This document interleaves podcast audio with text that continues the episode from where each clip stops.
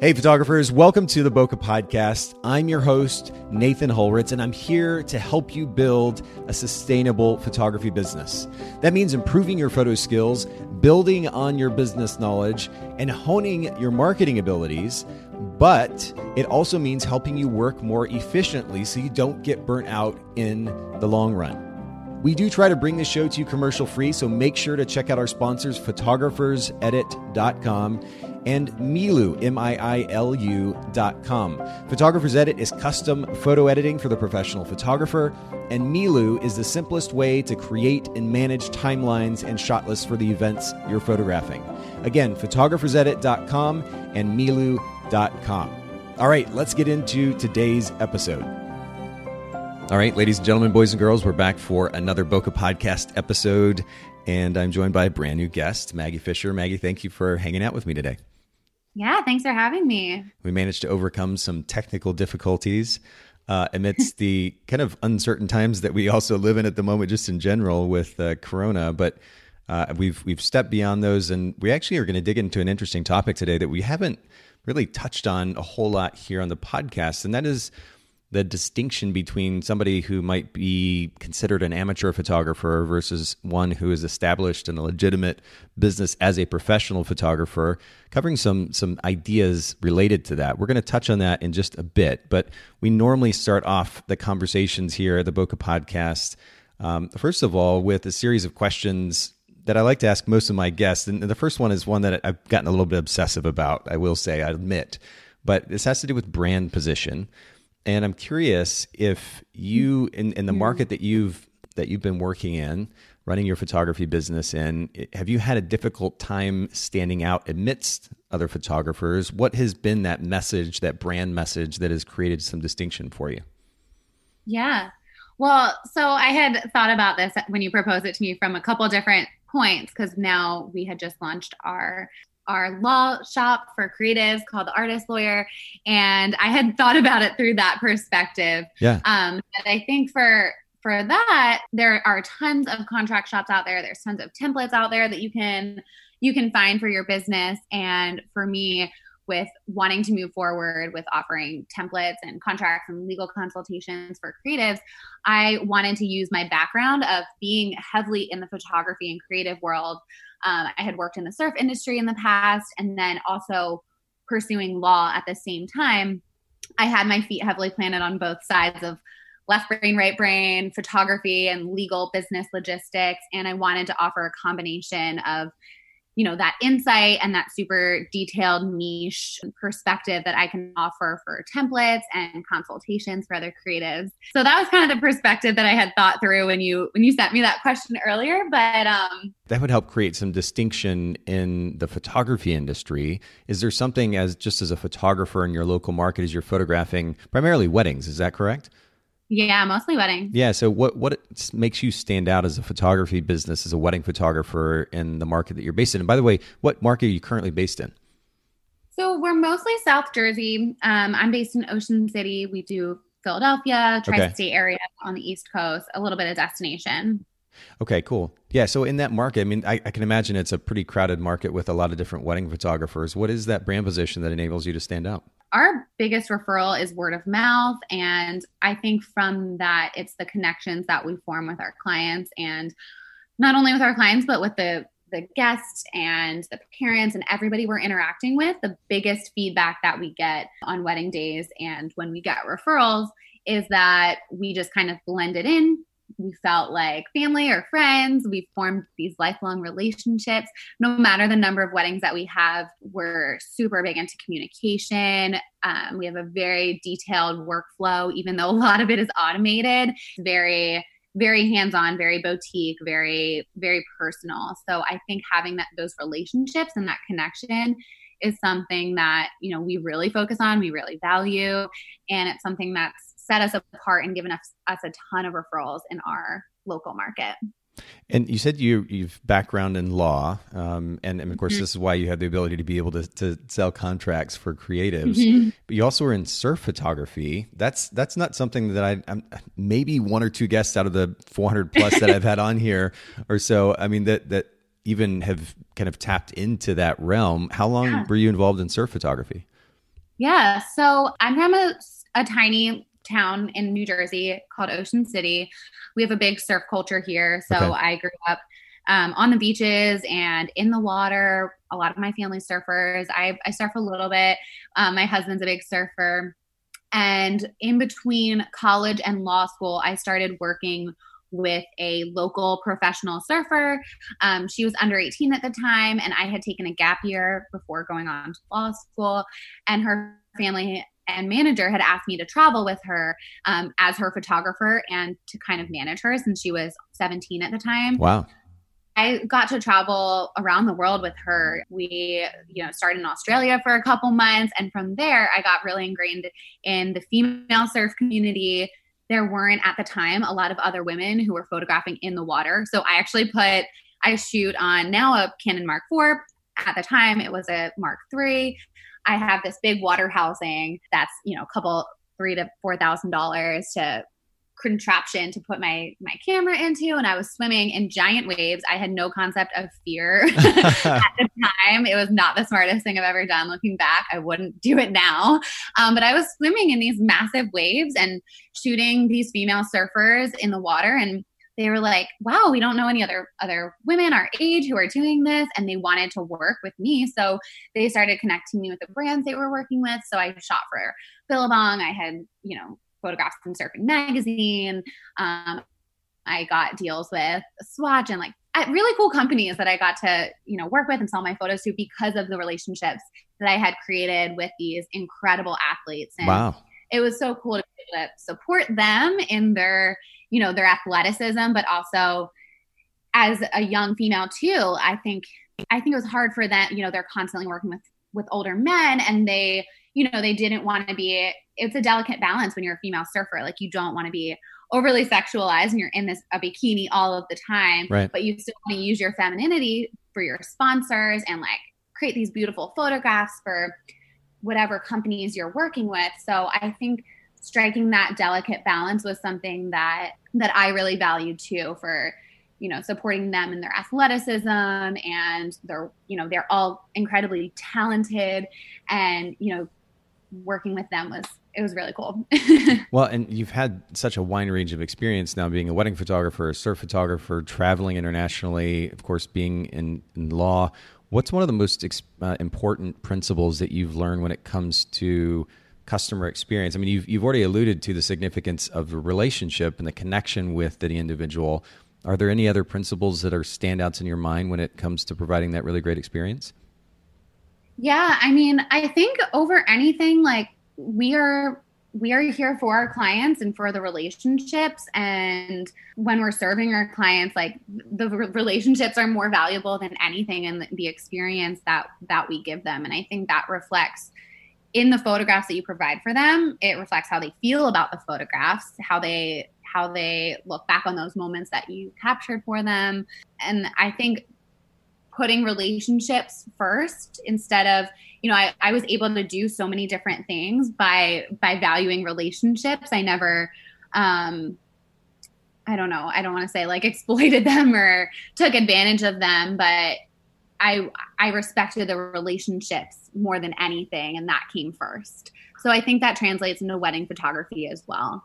Um, and any any service based business if you're putting the people first and you're serving them and you're doing things for them and not just looking out for yourself or get out of it or get ahead or um, you know that's going to come back times 10 for for you. And these relationships i mean they it, times can be quite time consuming to maintain you did mention automation earlier kind of playing a role and being able to run ultimately a more efficient yeah. business obviously but are there other techniques for managing time more effectively that you've learned over the years? Yeah, I mean, definitely outsourcing and system uh, using like automated systems and workflows has been very beneficial for for me and my business. Um, after I traveled and did all that the surf photography during my gap year, my photo- my wedding photography business really started taking off throughout law school. And I was shooting 30 weddings a year and running my associate team all through law school and clerking. And I had to have really clean systems for that were reliable that I could put my clients into and still give them that like boutique service level that that I valued and that I wanted to have with them. So using you know different systems, different um, client management systems, and thinking through what you want your client experience to look like is something that will go a really long way. Like I think it's hard to invest that time up front into your business and to put all this time into writing emails and setting up workflows and that kind of thing. But once you do, you're going to gain back so much time. And talk to me specifically about the systems. You, you mentioned kind of in passing CRMs, for example, but are there specific yeah. tools or pieces of software that you're using that enable you to automate? Yeah. So um, we just switched over to Dubsado. We had been with Studio Ninja for a long time, which is what we used for all of our workflows and client input. Okay. It's super important for me that we have, you know, this whole system set up where it's really seamless for our clients. They're getting these reminder emails. I remind them um, automatically. I think it's like seven days before their wedding, what details they should be prepping to put aside. There's like a six month check in, there's a three month check in, there's questionnaires, there's just so many different pieces in that workflow. And then um, using like a calendar system, so you're not going back and forth scheduling calls with your clients we have a bookkeeping system called Bench that we use that's been incredible. Like I really? don't touch QuickBooks or my my accounting anymore, which is such a time saver. Like everything is automatically sorted for me. Okay. I have, you know, a designated bookkeeper that's been really awesome. I can just look and see like what what my spending is and what you know what categories I'm spending in the most each month. You said that system was called Bench, is that right? Yeah, yeah, bench. It's an, it, they're incredible. It's like so worth it. I'm not uh, sure if I, have heard of them before. What are they specifically? Are they like a some type of a go between an accounting between QuickBooks or? They're a bookkeeper, and it's all through their app and system. So I basically you, you do this whole onboarding process with them. I link my. They have a system where you link your bank account to their you know their software okay. and they get your statements for you. And i so if you use like venmo or you know paypal any of those things you can you can link that stuff to them or or forward them your statements. And they categorize all of your income and all of your expenses into your customized categories. And at the end of each month you get eh, it's a mobile app it's a desktop app. You can log on and see what your income was what your spending was. There's graph chart graphical charts with um, you know all different kinds like bar graphs and pie charts where you can see what your spending is. Wow. And it's super helpful. At the end of the year they package everything up for you and give it so i have a separate accountant that i've had for like, like seven years and they send it right to my accountant with everything neatly organized with a bow on top and i don't even touch my books. I just look at it from like a pulled back perspective and i don't have to do the nitty gritty stuff anymore which saves me so much time and anxiety yeah. Oh man, that sounds quite interesting actually. And I don't think I've ever heard of the service before. Mm-hmm. Do they tie in to QuickBooks or is it, it really is just no. truly a separate thing? Yeah, so that's a big drawback for some people who love to use QuickBooks and don't want to get away from that app. Um, this is all within their own software. Okay. So you don't need QuickBooks anymore, which is the good thing that you're yeah. not paying for that service. But if you're attached to QuickBooks, then, um, or if your accountant is, then you you lose that that app and that software. But I don't know. I loved it. It was for me. It was totally worth it to just sure. hand it off to somebody else, and I get a neat little package each month and at the end of the year, and it's one less thing that I have to do that is not my specialty and is not best serving me in my business by organizing expenses. Yeah, I mean that that makes a big difference. I know uh, finances, and especially managing, like you said, the, the kind of busy work, the nitty gritty of, of finances was just it was such a turnoff for me as a photography business owner. And so yeah. to be able to delegate that elsewhere and have somebody else take care of the organization of all of that would be pretty brilliant. So we'll link to that in the show notes. By the way, for anybody listening in, if you go to bokehpodcast.com, we'll link to all the resources and talking points from today's conversation there in the show notes. Make sure you take advantage of that. Are there any other areas that you also delegate or have delegated in your business that you have found beneficial? Yeah, definitely. Outsourcing editing is super important, which I know you're an expert in as well. Shout out to Photographers Edit. yes, um, which we use too at at some different points. But we, um, so when I started law school, I knew that I couldn't do 30 weddings a year by myself and yeah. do law school. So I hired a studio manager. She's been with us part time for now about four or five years and she does all of our culling, all of our editing, uploading, shipping USBs, sending galleries to vendors. Wow. Um, we just brought on a virtual assistant, so she does a lot of our like client inputting and scheduling and that kind of stuff. So a lot of like my photo- the photography side of my business pretty much runs itself. That's great. What I'm doing is I feel like I'm doing what's best for my brand, I'm like an overall brand manager. I'm meeting with clients when they want to book, I'm having calls with them, and I'm answering emails, and I'm just kind of like overseeing the overall brand as far as like branding. I have a content manager who does all of my social media, blog posts, submitting to magazines, um, all that kind of stuff too. So all of it's like pretty situated. Wow, I, I, love this. Well, and, and it's very much a, a, reflection, really, of something I know that's important to you, is which is the idea of being a CEO, overseeing your business versus being kind of stuck in it. And mm-hmm. I know that's something that a lot of photographers and myself at, at times as well as a business owner of different types, um, I've gotten stuck in the busy work rather than kind of focusing on the bigger picture. And mm-hmm. it can mm-hmm. be draining um, and it can be exhausting. And ultimately we don't have the, the freedom and the flexibility that we could have as business owners if we don't step beyond that if we don't learn how to be ceo and um, so I, I, love this reminder. I, I, am curious though when it comes to delegation because you're you're delegating a number of things to someone else or other people. Is communication a uh, has that been a challenge for you learning how to communicate what it is that you want effectively to somebody else so they get it done the way that you want it to yeah i mean it, there's definitely um, a commitment to the process and not the short term you know it's not a quick fix. It's not it's you're in it for the long game. I remember with my studio manager it took months for me to let go of control as far as editing and selection of images. And you know i was constantly giving her feedback saying well i would have done it this way or i would have done it that way. Yeah. and you do have to get to a point where you know there's things as a business owner that you know you would do things one way and you know maybe you would have edited this one image differently but you kind of have to let go of you know 100% control you have to trust that that you know the people you've chosen to work with you are going to do their best job and you know a client's not really going to notice if i would have bumped the highlights up like 0.1% right. in lightroom yeah. um, and I had to let go of a little bit of control. Um, and now that she's been with us for years, she's got it completely dialed. Like our editing has evolved. I, you know, I work with her and touch base with her, but now she's at the point where she's got all that stuff on lock.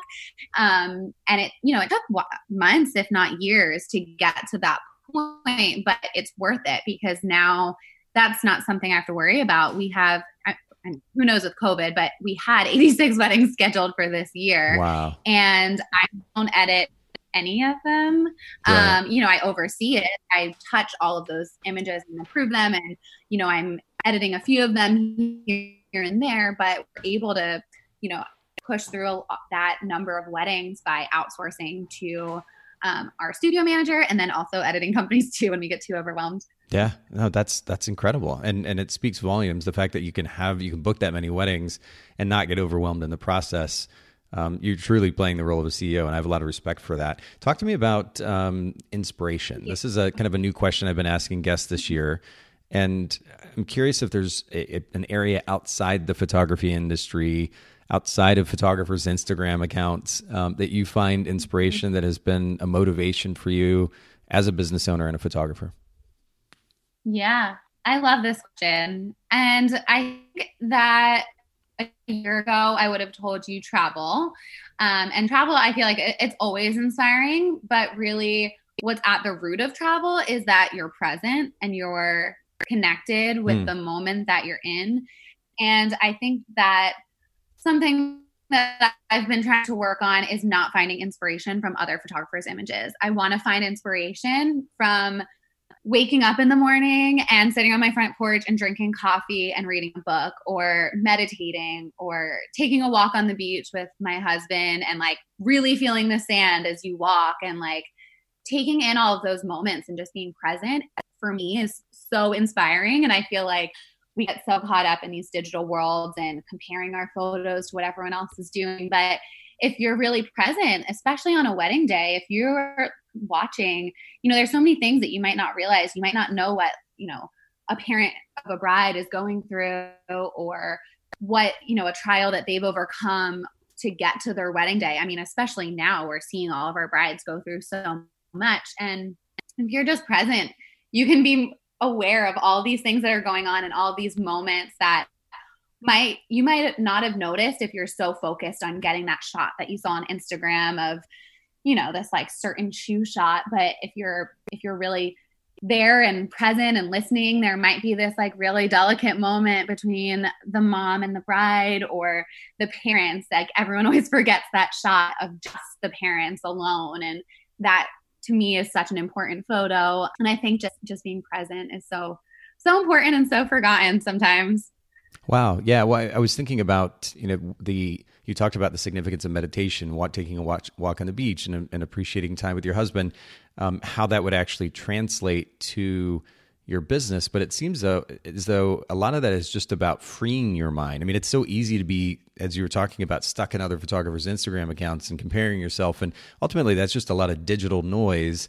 You're not free mm-hmm. and clear to be in the moment, to focus on the clients at hand, to focus on your job at hand, and to have a clear head for that purpose.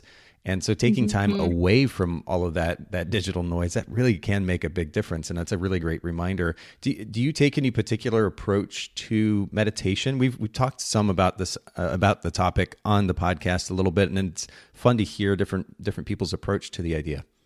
Yeah. So in January, I attended a um, it was a yoga and meditation retreat and that was super helpful for me to get back into that mindset and to remember how important it is. I sometimes I, you know, we all get caught up. I don't I don't do it as often as I should or as I want to, sure. but every time that I I force myself to find stillness, to not take my photo or my phone into the bathroom with me to scroll on Instagram right. or to not just turn the TV on, to just be present. Yeah. And there's a couple different techniques that I've learned that were really helpful. Meditation was always very scary to me. I was like, oh no, like my head is so noisy. What, you know, how can I sit in stillness? Sure. But one of the ones that I love is a five second breath that you do five seconds in, five seconds, hold it at the top, five seconds out, yeah. five seconds, hold it at the bottom. And you can do that anywhere. Like when you're driving, you can do that um, you know, even on a wedding day. You can do that in the morning, you can do that at night. Um, and then there's also one that you just check in with all of your senses. So, like, what are you seeing? What are you smelling? What are you hearing? What are you feeling? Um, just checking in with all of your senses to really bring you back into being present in your body and not, you know, caught up on on all the things in our minds and technology. Yeah, th- there is a. I think one of the things that can be that can cause apprehension when it comes to meditation is this assumption that we're not allowed to think about anything because a lot of us do have busy minds. You know, even if it it varies mm-hmm. from person to person, there's a lot going on in our in our worlds, and and so the idea that we have to sit and not think about something is a bit of an overwhelming concept, but something I've shared before in the podcast and and I, something I've found very inspiring is a book that I'm actually rereading at the moment again with my daughter. Uh, it's a book by Aww. Michael Singer called The Untethered Soul, and ah, and he, yes. d- yeah. Have you read this book? A while ago, yeah. It's yeah. such a good book. Oh, it's an amazing book, and he talks about the idea of seeing a thought in. So you're you're actually acknowledging it. A lot of people might try to not think about anything, and that's just futile in the end. So you you see the thought, you acknowledge it, but then you see it, literally see it out of your mind. So I can almost imagine, like as I'm sitting there, um, that that I'm I'm seeing this thought, but I'm seeing it out the door of my mind, and I mm-hmm. repeat that visual over and over and over again to the point where I can just find myself in a, in a relatively deep meditation. And it's really interesting how that works. Um, you can you can acknowledge it, but you can see it out, and you don't have to give it significance and and then it doesn't take so much space in your mind and you repeat that over and over again it's amazing how you can free yourself up so I, it's yeah. fun to hear different people's approaches and uh, to, to, this because it really can vary from person to person but it is a wonderful practice and i'm very much like you i, I should do it a lot more because i've found so much benefit from it even if it's for just maybe 10 minutes, it can make such a, a big difference. And I highly recommend certainly the book and, and ultimately that activity to everybody listening in if you can make the time for it. Yeah, awesome. Talk to me about, um, speaking of books, actually, an impactful business or self help book that you've read or listened to that's really made a big impact on your life.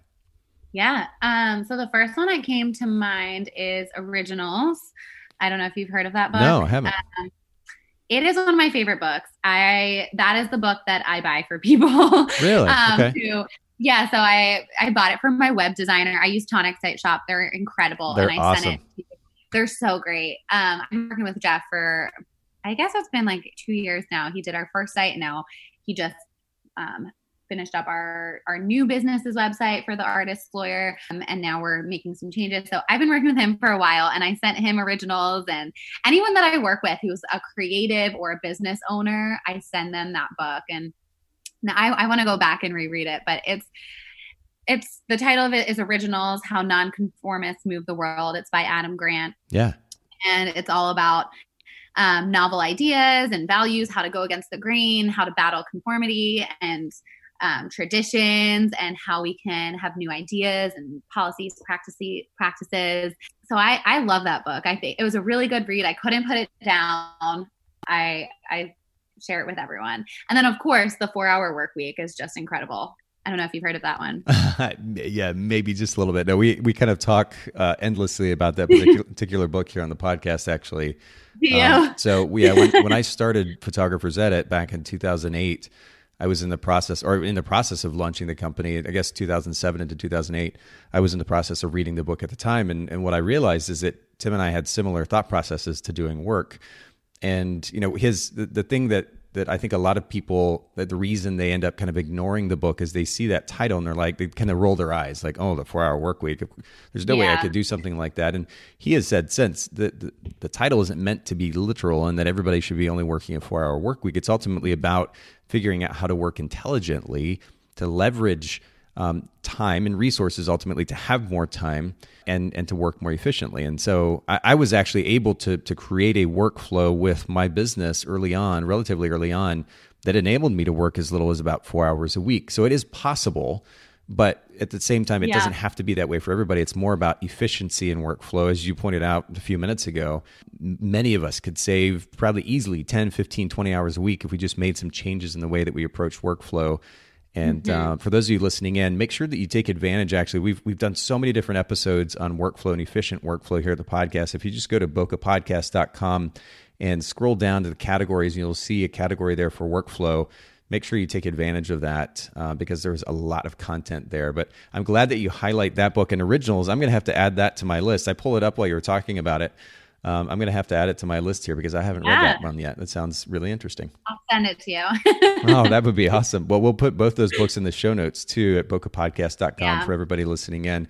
But let's just kind of jump into our primary focus today. We're, we're going to be talking a little bit about that transition from amateur to professional photographer. And you know what's interesting to think about? We've we've alluded to or mentioned uh, COVID, coronavirus a number of times in our conversation today. For those of you who are listening in, you know months or years even from now we're going we're dealing with the coronavirus at the moment which is kind of shut down photography businesses at the moment. It's pretty stressful but i can imagine that one of the things that might happen as we come out of this as brides and, and other clients portrait clients or, or wedding clients have less money to spend that we may see some more photographers come out of the woodwork and, and attempt to become a professional photographer and it'll be interesting to see how that plays out. But there are differences really between the way that an, an amateur photographer functions and a professional photographer functions.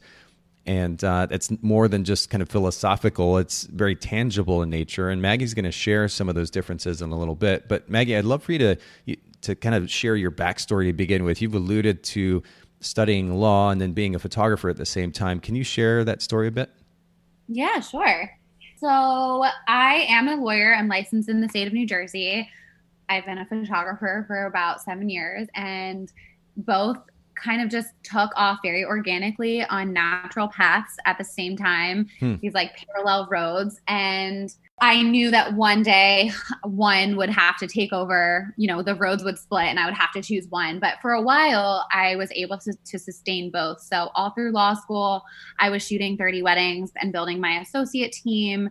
During, we would have, you know, these these reading periods, which were study breaks for for finals, um, this like two week gap in between classes, and I would go on surf trips to shoot surf and editorial work every time all through law school. Wow. Then I worked for a big, um, a big corporate law firm, and I clerked for an appellate judge.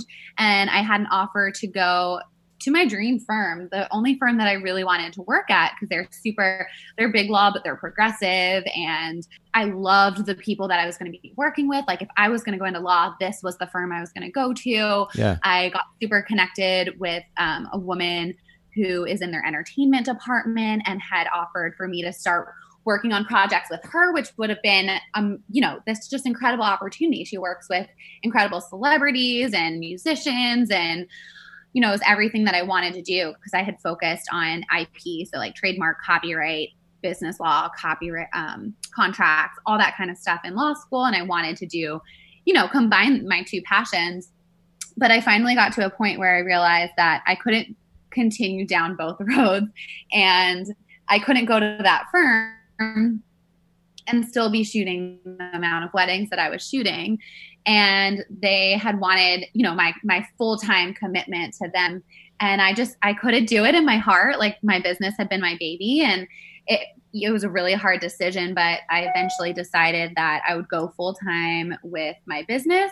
It had sustained my um, you know my income for the last you know all through law school for three to four years. It had been growing and i had said to myself if what if I gave this all of my time and attention and I've only been doing, you know, been able to give it part of my attention? And, you know, what if I had, I had to turn down so many opportunities to travel and to photograph celebrities or athletes because of law school and commitments? Like, what if I had the freedom to explore all those opportunities and the flexibility of my schedule and the freedom to create and to like really pour into my business? And I decided that that quality of life was really important for me. And I decided to make the decision to go full time with my business. And it's taken me about six months or so. Um, it's been about six or eight months since I made that decision. And I launched a second business, which is a combination of the two. So um, we called it the Artist Lawyer, and that's you know my contract and template shop. I offer legal consultations for creatives. We're working on lots of guides and resources. So you know what to do if your cop if your image is infringed on how do you file a copyright infringement on instagram or facebook and get the image removed and properly invoice the company for infringing on your copyright and all different kinds of guides and resources like that that combine legal business and creative resources for um, entrepreneurs is my new little my new little passion project that i'm working on. Wow. Okay. But this has all happened in a relatively short amount of time and recently. I didn't realize how recent it actually was. Oh yeah, we just launched. I mean, this new business and this new website that we worked on, the Artist Lawyer. It launched like two weeks ago. wow. So it's been recent, and yeah, I've been full time for about six months now. So six or eight months. Okay. Well, so let's first of all talk about. I mean, we're going to get into that transition from being um, or from being a part, I mean, I'm going to put in air quotes part-time photographer because you were shooting like what 30, 40 weddings yeah. a year, something like that. It's kind of crazy, but what that transition looked like from going to going from part-time to full-time in just a bit. But first of all, you've, I mean, you've shown the importance that you place on workflows and efficient workflows already in our conversation. Are there specific workflows and processes that you had in place while you were both involved in law and photography simultaneously that enabled you to run that photography business like you were? Yeah. I mean, I think everything we touched on so far has, you know, I've set myself up for, you know, doing outsourcing as much as I can and doing what I needed to focus on. Um, things that I do best in my business was what I wanted to do if I was going to be able to run it and sustain it through all of these things. And i mean i essentially was doing two jobs full time so that was that was a lot. I yeah. don't recommend it. And the first couple months were me like feeling like i was on this train that was running 200 miles per hour for the last like four years. And i just like needed to breathe for a couple months after that. Um, but now that i'm like getting situated into this new new life it's it's been really freeing but the, is it delegation then? Do you think is the biggest factor and that enabled you to be able to yeah. to even get by at that point? Definitely. Okay. And and how long ago did you even start delegating work? Because that isn't necessarily something that a a relatively new photographer immediately thinks about, right? They're just they're kind yeah. of frantically just trying to keep up with it all of themselves. How early in your business did you begin delegating anything? Right from the get go. I mean, I didn't have time. I was in law school and my the weddings I was taking on per year were growing exponentially in terms of not just how many I was taking on, but also the budgets, the, you know, the size of the weddings. Like I went, you know, I think we all start at a certain level and I grew pretty quickly and I would attribute a lot of that to outsourcing and delegating. Wow. I was I had to I had to outsource and delegate from a very very early point, yeah. but it allowed me to focus what on what I do best is connection, connecting with my clients, serving my clients, communicating with my clients. If I, you know, I'm outsourcing editing and selection of images and album design, all this stuff that like that, you know, I can do it, but if somebody can do it just as good, if not better than me, why why should I spend my time doing that? And I, I literally couldn't spend my time doing that because I was in law school. But it, I think, pretty early on set me up for exponential growth. So I, I can hear some photographers being like, "Well, but I do have time." to do it, right? It, it's it's easy for Maggie to say she didn't have time, so of course she delegated, of mm-hmm. course she outsourced. But being on the other side of that decision to begin delegating to someone else or to other people, Maggie, what would you mm-hmm. say to the photographer who's just like, "Oh, but I have the time. I'll just do it myself because I have the time." Yeah. Well, I, and I think I struggled with that too. Now that I, you know, I went full time with my business six or eight months ago, and I thought to myself, well, I've outsourced all this stuff. I could probably save some money if I decided to take some of that back on. Yeah. But if it's not what you do best, if you're not fulfilled sitting in front of a computer screen editing and you can free up that time to do something that you're really good at, like overall brand strategy, networking with venues or vendors that you want to be working with, connecting with other photographers, connecting with clients, like being out, putting your face out there. It's definitely scary to make that decision, but once you do, you won't look back. Like you're not going to be like, oh, maybe I should go back to editing for 16 hours a week, you know? well, but see that, and I think that's the fact that, or the, the piece that seems to somehow get missed is uh, because, you know, we can talk about what we're good at or not good at, or what we even like doing and what we don't like doing. I actually like editing, but can you imagine yeah. if I tried to do editing, not only, not just for myself, because I shot at one point as many as 30 to 40 weddings a year as well.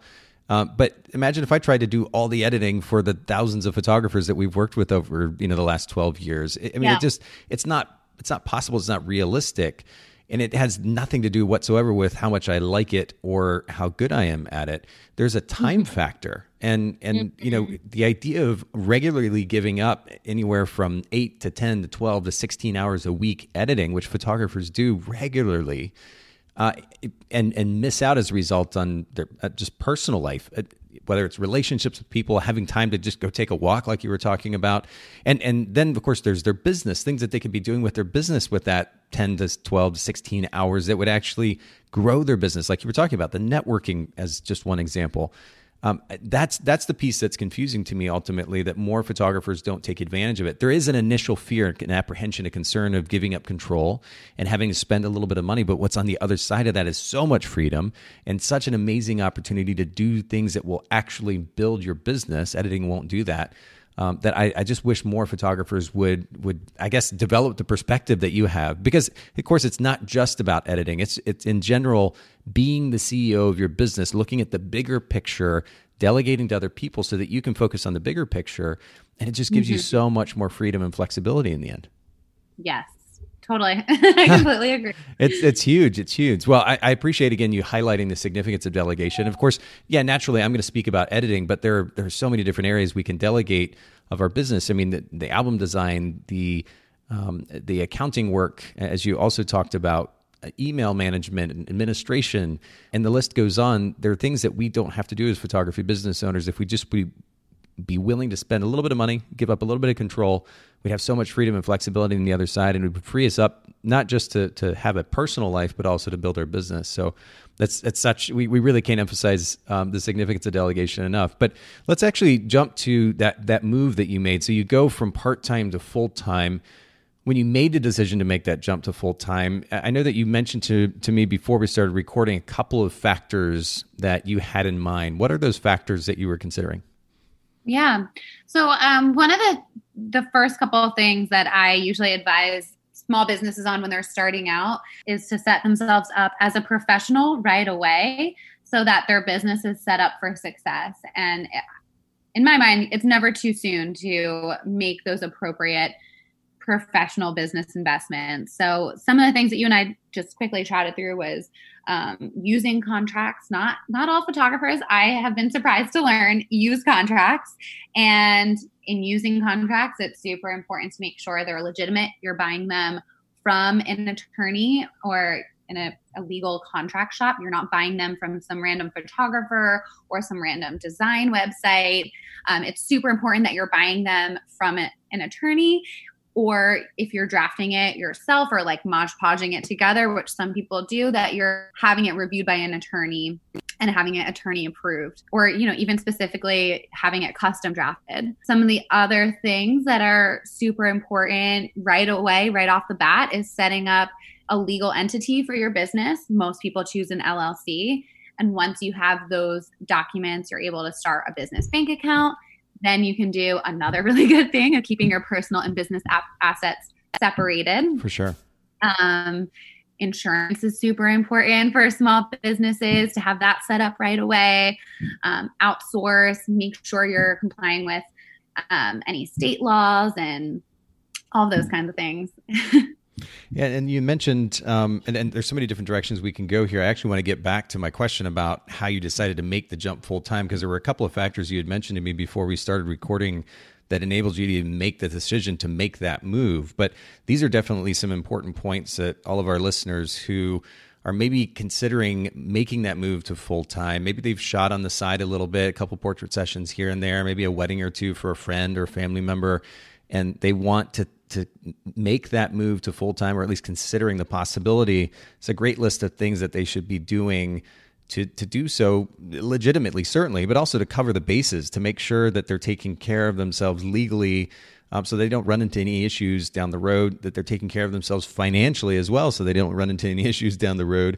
You mentioned um, legit the significance of legit, legit, contracts, and of course, we're going to link to your site in the show notes at bokehpodcast.com for our listeners if, if they're curious to be able to have access to legitimate um, lawyer approved or attorney approved contracts keeping business and personal assets separate really just it, it, makes it so much easier especially for the sake of handling taxes quarterly uh, monthly sales tax mm-hmm. and of course our, our, income tax quarterly and, and annually uh, legit business license. Um, it, it seems it should go without saying but photographers if they're going to run a business need to do that.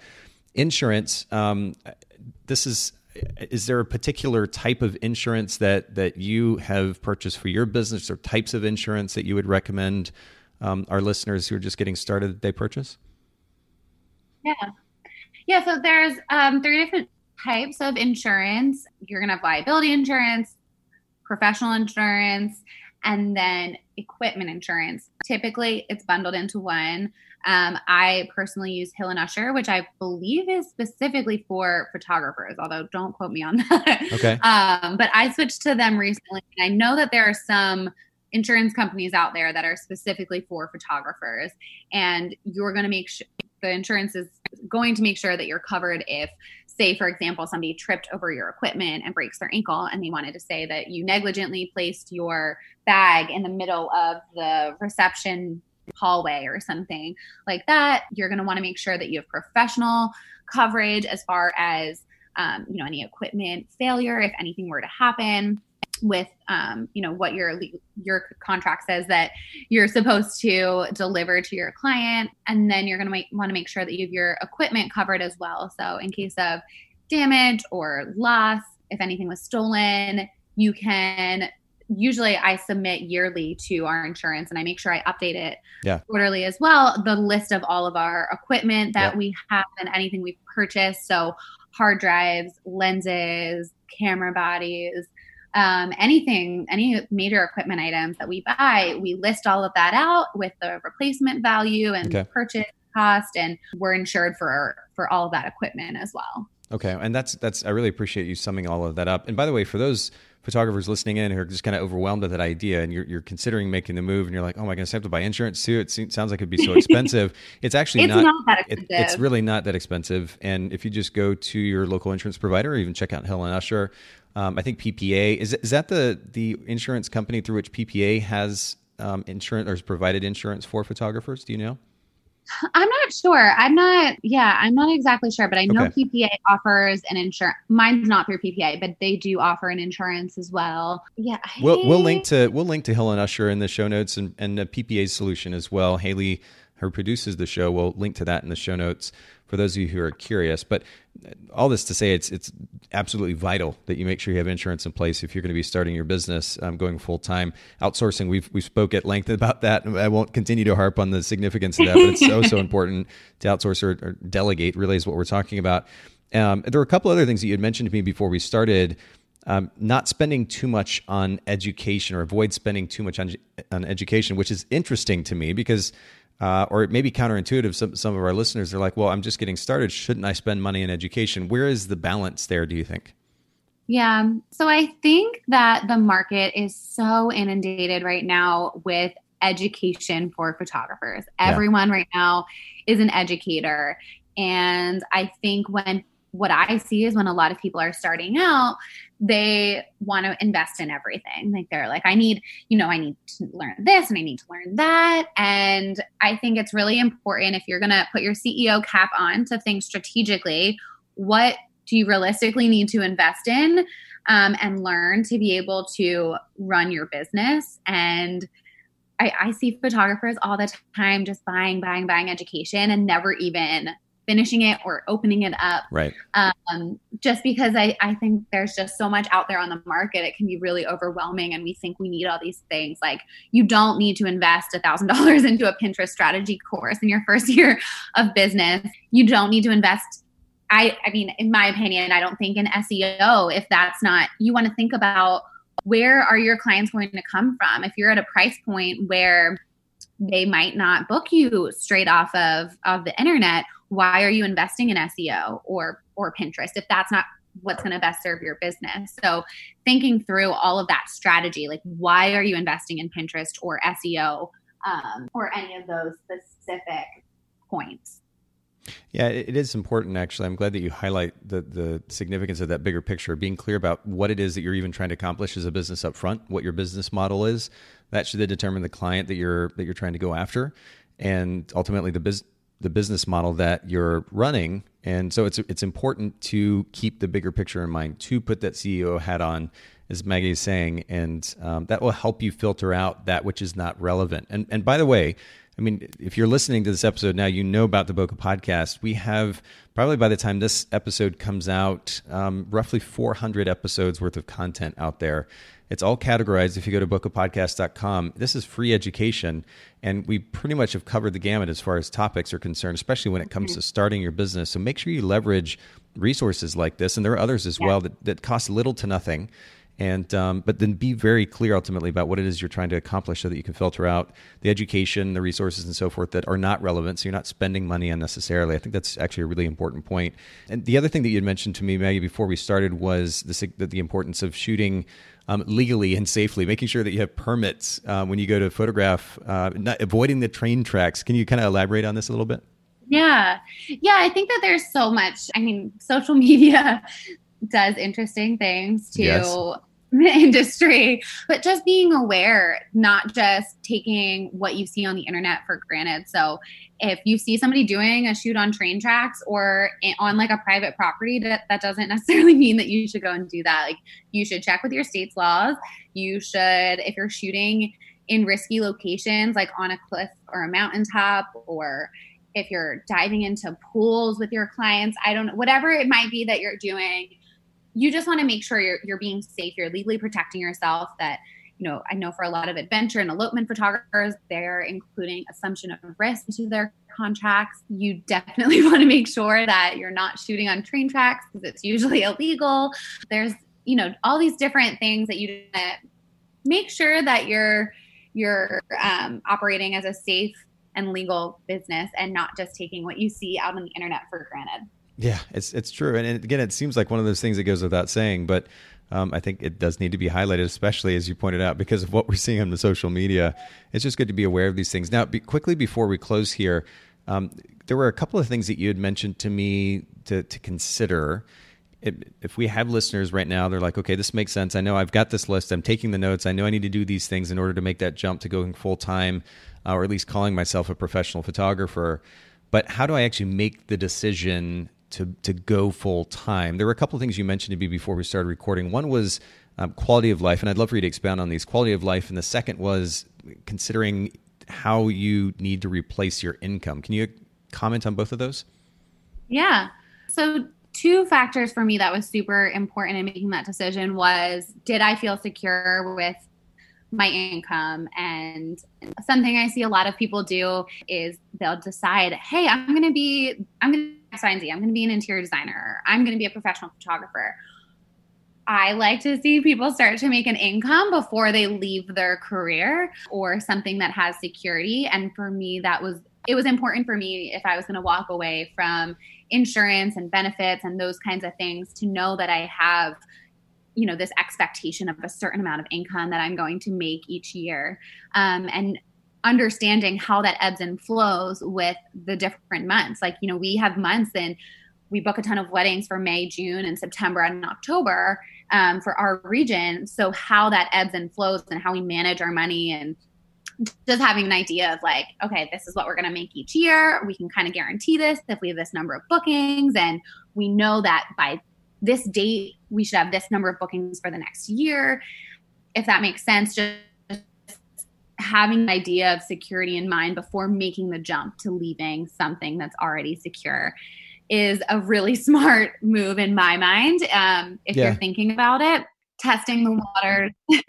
We're, we're actually you're breaking up just a little bit losing you a little bit but i think i think your your your point is well taken that actually looking at the bigger picture again um, and and first of all, just starting with the basics. I mean, how much do I need to to make in order to meet just basic needs? You know, pay rent, to yeah. buy food, uh, pay for my car, these kinds of things. And and if if you've never, for those of you listening, if you've never taken the time to actually come up with a, a basic budget, monthly budget, do that so that you create a certain level of awareness about the money that you need just to survive.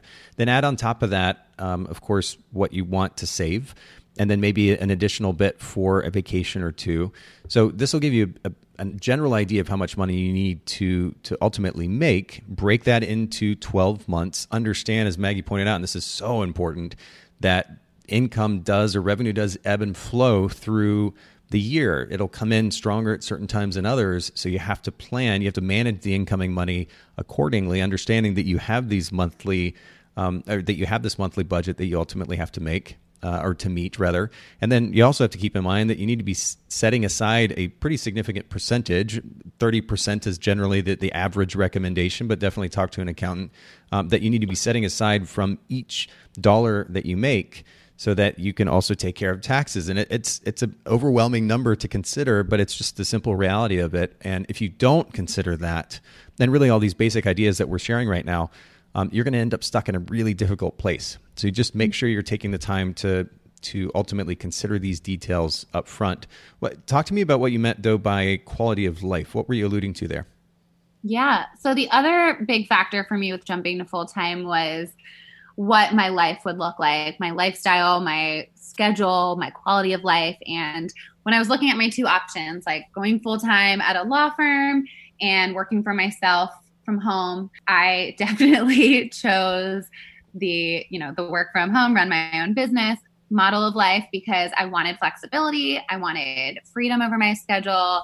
I wanted to feel creative and passionate and to connect with other people. And I felt like if I had been working in a law firm, um, you know, I'd be wearing a suit every day. I would be really stressed and kind of like under the thumb of somebody else as far as my schedule and what I could wear and, you know, just everything, my entire quality of life. And I didn't think that, you know, the risk and the security of working for for a big law firm and the benefits of it and the lifestyle of it um, to me wasn't worth it if I could choose this other kind of lifestyle. Like I was willing to take those little risks. Yeah. To have the kind of life that that I can live. And now, you know, I look at my life and if I had told myself at 18 that, you know, I was gonna have a house in Ocean City with a dog and have my own schedule, be able to make coffee with my husband in the morning and walk on the beach and talk to people on the phone from home and serve clients on the weekends that that's like the dream life like yeah for me that was so important i can travel when i want i can yep. book destination weddings yep. um, it's just it was more ideal and it was worth that risk to me well, and, and, and that goes back to the significance of looking at the bigger picture. You've, you've alluded to this a number of times in the conversation.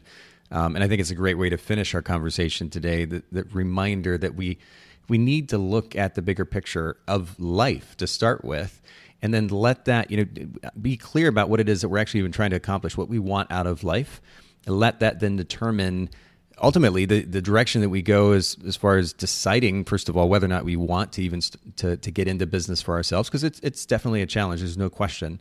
Uh, but the flip side of that may be these these benefits that ultimately enable you to have the life that you want to. So if you're clear about what it is you're trying to accomplish with your life, you can ultimately establish a business and a business model that will support those goals and end up in an even better place, despite the challenges that come along with it, a much better place uh, because you're ultimately living the life that you want to. So uh, I appreciate you kind of finishing the conversation off with that reminder, Maggie. Will you just share with our listeners one more time where they can follow you online, websites, social media, um, and we'll make yeah. sure to put these in the show notes too. Sure. So my Instagram is my name, Maggie Fisher, M A G I F I S H E R. And my website is the same thing, maggiefisher.com.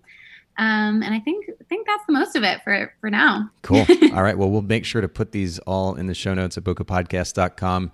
Thank you, everybody listening in. And thank you, Maggie, once more for making time for all of us. Thank you. Thanks for having me.